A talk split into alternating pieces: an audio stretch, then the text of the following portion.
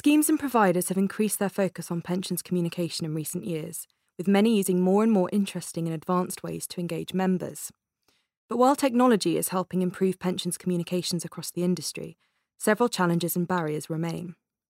I'm Sophia Imson, Deputy Editor at Pensions Expert, and I'm joined today by Shola Salako, Trustee Representative at Dalriada Trustees, and Rhys Williams, Strategy Director at communications consultancy Quiet Room, to discuss the different ways in which schemes and providers can engage with members and where they might be going wrong. So, Shola, what are the key responsibilities for both trustees and employers when it comes to member engagement and communications?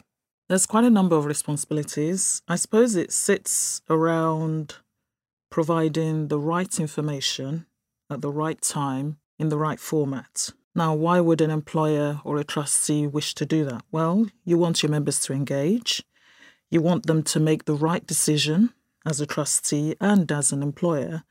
That's going to lead to the best outcomes of retirement. An employer might also be interested in using the pension scheme to attract and retain staff. Uh, and what would you say are the main barriers to successful member engagement, and, and how can schemes address these issues? Um, the main barriers sit around the format, timing is another one. They also sit around the language. There's a lot of jargon in pensions. Those are the main barriers, I would say. And uh, a Defined Contribution Investment Forum report in 2018 highlighted that responsible investment has the potential to increase trust and engagement, especially among younger members. So, what are your thoughts on this? Completely agree. I think we have a generation who is interested in the how. Uh, what do I mean by that? I mean, in the sense of the environment, where you invest in my money uh, for me to get a return. And a really good example was of this was a recent um, appearance of Extinction Rebellion at the local government conference, mm. where they were asking some pretty interesting questions of the attendees. And Rhys, what are your thoughts on, on how responsible investment can increase trust and engagement among members? Uh, I think if you think about the reasons why people don't engage, uh, telling a, a, better, more interesting story around responsible investment can mitigate or manage some of those. So if you think about, we struggle with things that are too far in the future, uh, we struggle uh, with things that are too abstract or too intangible. Um, well, here is here is something that your your money is doing while it's after it's left your pay packet before it comes back to you in the form of a pension. So following that journey, what happens to your money? Where does it where does it go? What's happening to it? Mm-hmm. Is an interesting story that's not being told at the moment. People don't know they're invested. They don't know what being invested means.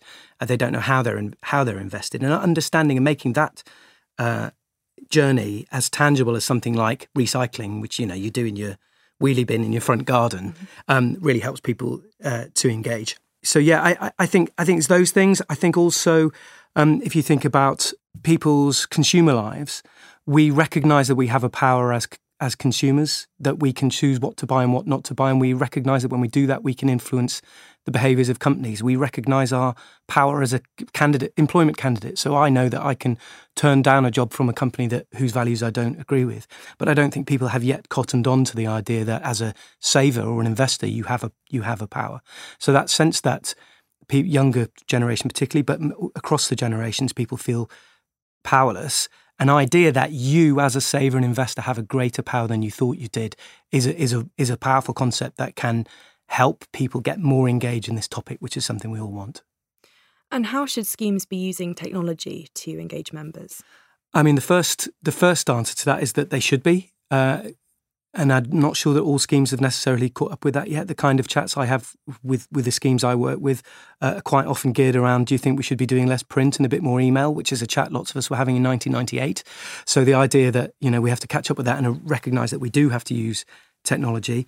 Um, I think it starts, if you, if you think about all the areas where technology is impacting our, our general lives, so whether it's big data, whether it's the Internet of Things and smart devices, whether it's machine learning, artificial intelligence, all those have a role to play in improving pension scheme communication. But where I would, would start and where I'm starting with the schemes I'm working with is, is on data. How much data are we sitting on that we're not using to do communication better? How much do we know about members at the moment that allows us to communicate in a more personalised, segmented, targeted, timely, relevant way. And I think once we've done that, we can move on to some of those other opportunities.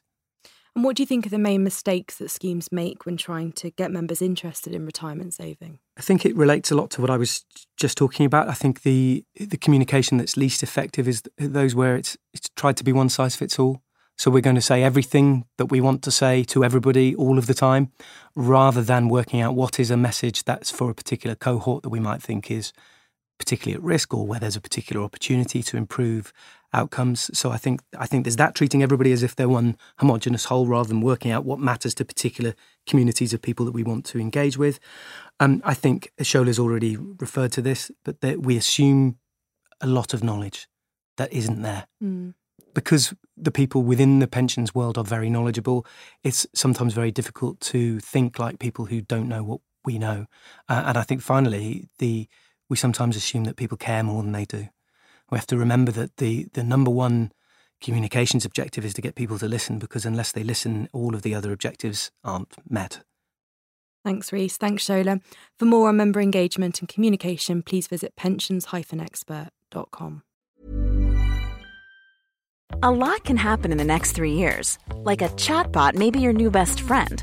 But what won't change? Needing health insurance. United Healthcare Tri Term Medical Plans are available for these changing times Underwritten by Golden Rule Insurance Company, they offer budget-friendly, flexible coverage for people who are in between jobs or missed open enrollment. The plans last nearly three years in some states, with access to a nationwide network of doctors and hospitals. So for whatever tomorrow brings, United Healthcare Tri-Term Medical Plans may be for you. Learn more at uhone.com. Even on a budget, quality is non-negotiable. That's why Quince is the place to score high-end essentials at 50 to 80% less than similar brands. Get your hands on buttery soft cashmere sweaters from just 60 bucks, Italian leather jackets, and so much more.